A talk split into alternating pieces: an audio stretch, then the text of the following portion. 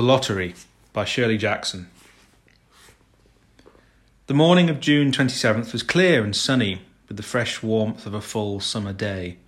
The flowers were blossoming profusely, and the grass was richly green. The people of the village began to gather in the square, between the post office and the bank, around ten o'clock. In some towns, there were so many people that the lottery took two days and had to be started on June 26th. But in this village, where there were only about 300 people, the whole lottery took less than two hours. So it could begin at 10 o'clock in the morning and still be through in time to allow the villagers to get home for noon dinner. The children assembled first, of course. School was recently over for the summer, and the feeling of liberty sat uneasily on most of them. They tended to gather together quietly for a while before they broke into boisterous play, and their talk was still of the classroom and the teacher, of books and reprimands. Bobby Martin had already stuffed his pockets full of stones, and the other boys soon followed his example, selecting the smoothest and roundest stones. Bobby and Harry Jones and Dickie Delacroix, the villagers pronounced his name Dellacroy, eventually made a great pile of stones in one corner of the square and guarded it against the raids of the other boys. The girls stood aside, talking among themselves, looking over their shoulders at the boys, and the very small children rolled in the dust or clung to the hands of their older brothers or sisters. Soon the men began to gather, surveying their own children, speaking of planting and rain, tractors and taxes. They stood together, away from the pile of stones in the corner, and their jokes were quiet, and they smiled rather than laughed. The women, wearing faded house dresses and sweaters, came shortly after the men folk. They greeted one another and exchanged bits of gossip as they went to join their husbands. Soon the women, standing by their husbands, began to call to their children, and the children came reluctantly, having to be called four or five times. Bobby Martin ducked under his mother's grasping hand and ran, laughing, back to the pile of stones. His father spoke up sharply, and Bobby came quickly and took his place between his father and his oldest brother. The lottery was conducted, as were the square dances, the teenage club, the Halloween programme, by Mr. Summers, who had half had time and energy to devote to civic activities. He was a round faced, jovial man, and he ran the coal business, and people were sorry for him because he had no children and his wife was a scold. When he arrived in the square carrying the black wooden box, there was a murmur of conversation among the villagers, and he waved and called, Little late today, folks. The postmaster, Mr. Graves, followed him, carrying a three legged stool, and the stool was put in the centre of the square, and Mr. Summers set the black box down on it. The villagers kept their distance, leaving a space between themselves and the stool. And when Mr. Summers said, Some of you fellows want to give me a hand? There was a hesitation before two men, Mr. Martin and his older son Baxter, came forward to hold the box steady on the stool while Mr. Summers stirred up the papers inside it.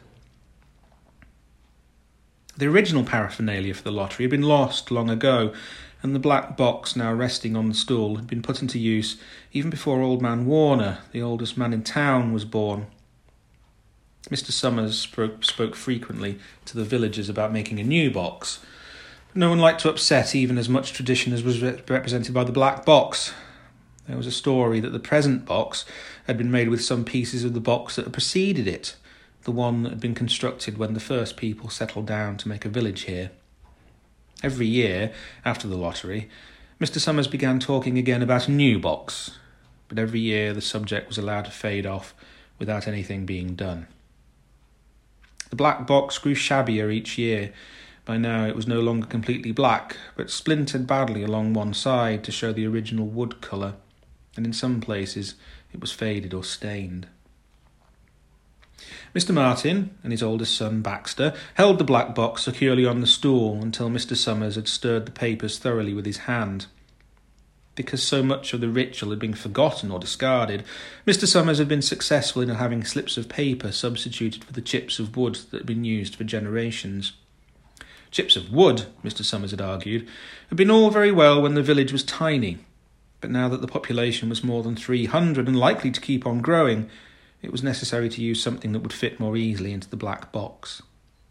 The night before the lottery, Mr. Summers and Mr. Graves made up the slips of paper and put them in the box, and it was then taken to the safe of Mr. Summers' coal company and locked up until Mr. Summers was ready to take it to the square next morning. The rest of the year, the box was put away, sometimes one place, sometimes another.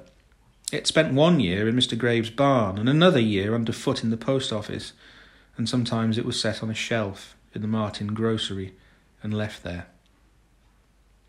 There was a great deal of fussing to be done before Mr. Summers declared the lottery open. There were the lists to make up heads of families, heads of households in each family, members of each household in each family. There was the proper swearing in of Mr. Summers by the postmaster as, as the official of the lottery. At one time, some people remembered, there had been a recital of some sort performed by the official of the lottery, a perfunctory, tuneless chant that had been rattled off duly each year. Some people believe that the official of the lottery used to stand just so when he said or sang it. Others believe that he was supposed to walk among the people. But years and years ago, this part of the ritual had been allowed to lapse. There had been, also, a ritual salute, which the official of the lottery had had to use in addressing each person who came up to draw from the box.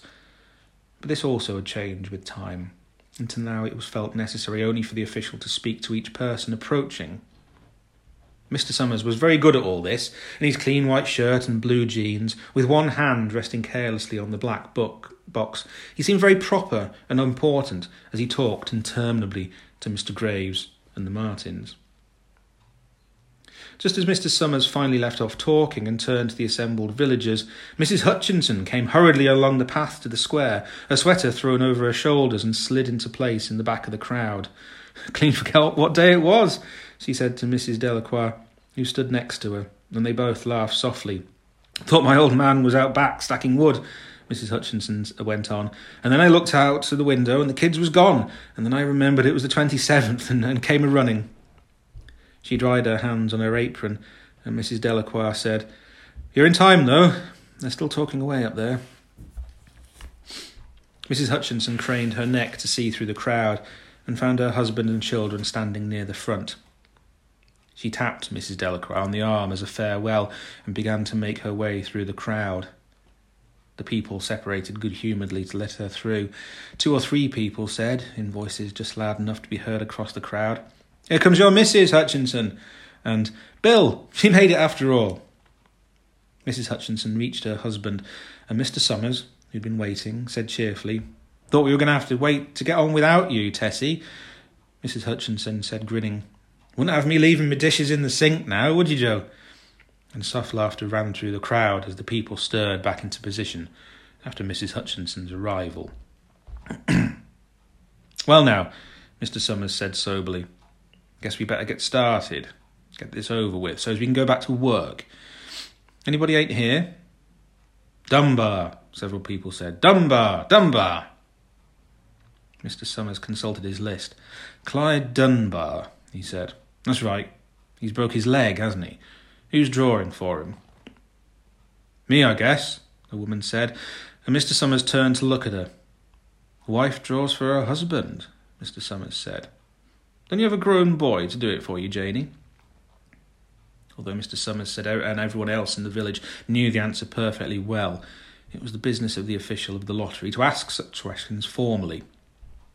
Mr. Summers waited with an expression of polite interest while Mrs. Dunbar answered. Horace has not put sixteen yet, Mrs. Dunbar said regretfully. Guess I got to fill in for the old man this year. Right, Mr. Summers said. He made a note on the list he was holding, and then he asked, Watson boy drawing this year? A tall boy in the crowd raised his hands. Here, he said. I'm drawing for me mother and me. He blinked his eyes nervously and ducked his head as several voices in the crowd said things like, Good fellow, Jack, and glad to see your mother's got a man to do it. Well, Mr. Summers said, guess that's everyone. Old man Warner make it? Here, the voice said, and Mr. Summers nodded. A sudden hush fell on the crowd as Mr. Summers cleared his throat and looked at the list. All ready? he called. Now, I'll read the names, heads of families first, and the men come up and take a paper out of the box. Keep the paper folded in your hand without looking at it until everyone has had a turn. Everything clear? The people had done it so many times that they only half listened to the instructions. Most of them were quiet, wetting their lips, not looking around. Then Mr. Summers raised a hand high and said, Adams? A man disengaged himself from the crowd and came forward. Hi, Steve, Mr. Summers said, and Mr. Adams said, Hi, Joe. They grinned at one another humorlessly and nervously. Then Mr. Adams reached into the black box and took out a folded paper. He held it firmly by one corner as he turned and went hastily back to his place in the crowd, where he stood a little apart from his family, not looking down at his hand. Allen, Mr. Summers said. Anderson? Bentham? Seems like there's no time at all between lotteries any more, Mrs. Delacroix said to Mrs. Graves in the back row. Seems like we got through with the last one only last week.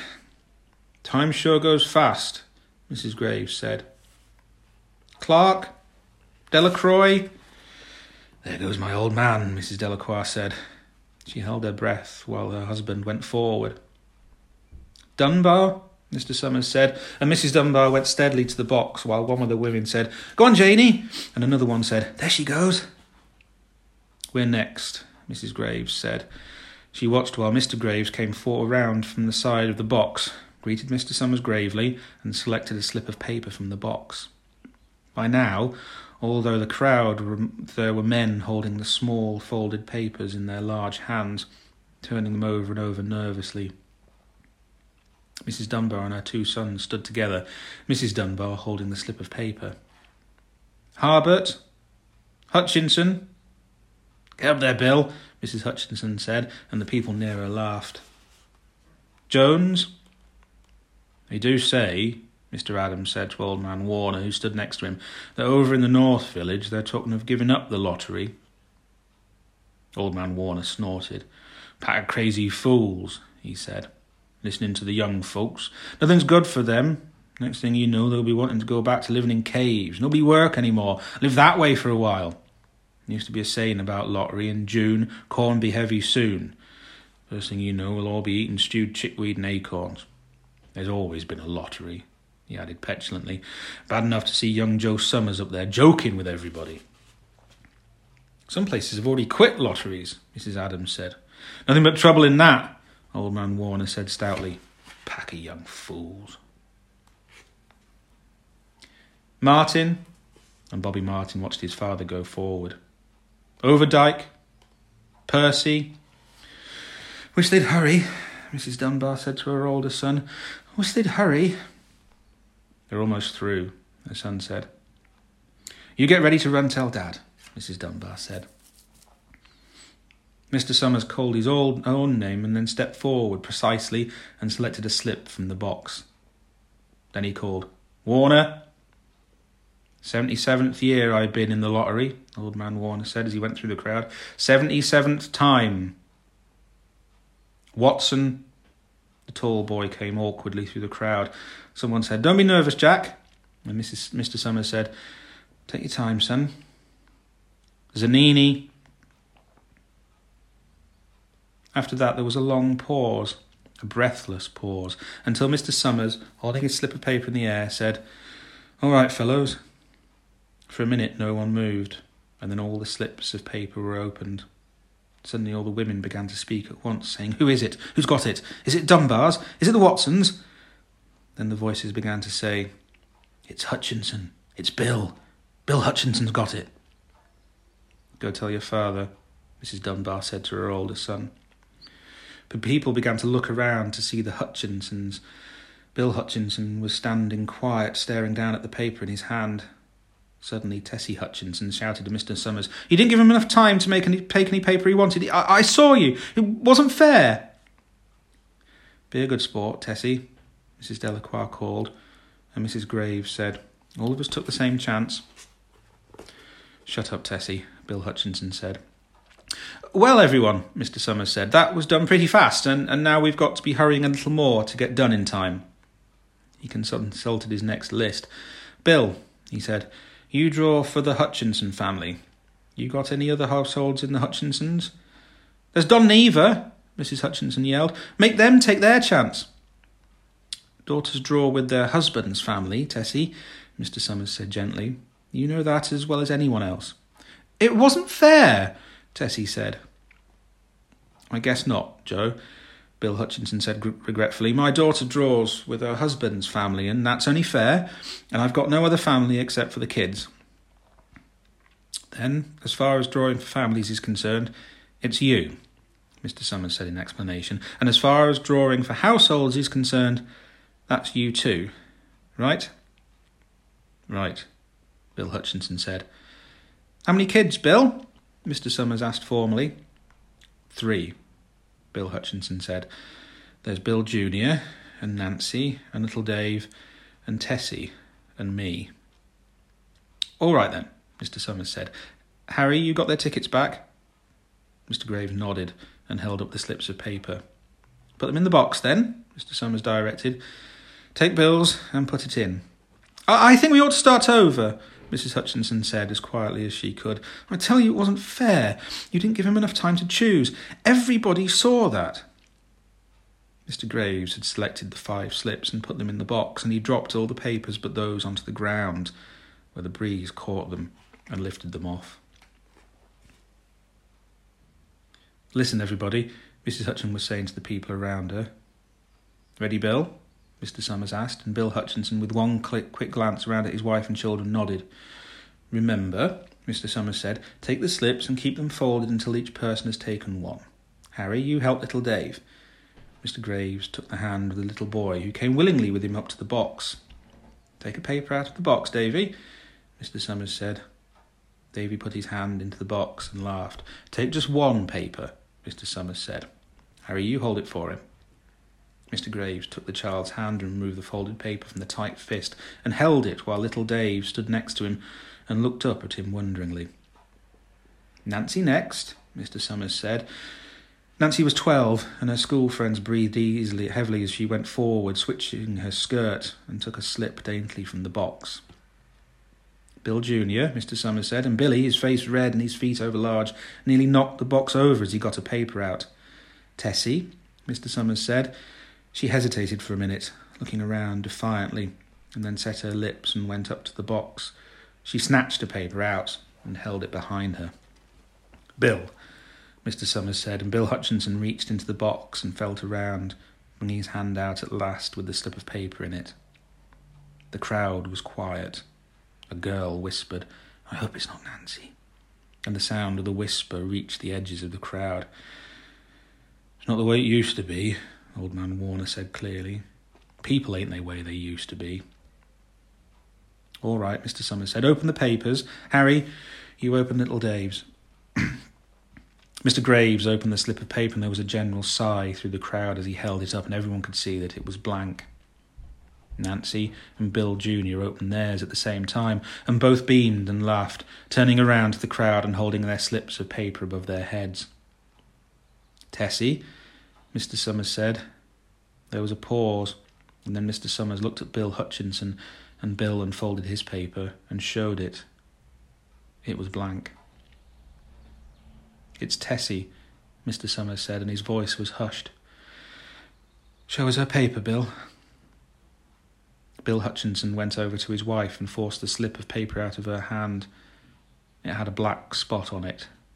The black spot Mr. Summers had made the night before with heavy pencil in the coal company office. Bill Hutchinson held it up, and there was a stir in the crowd.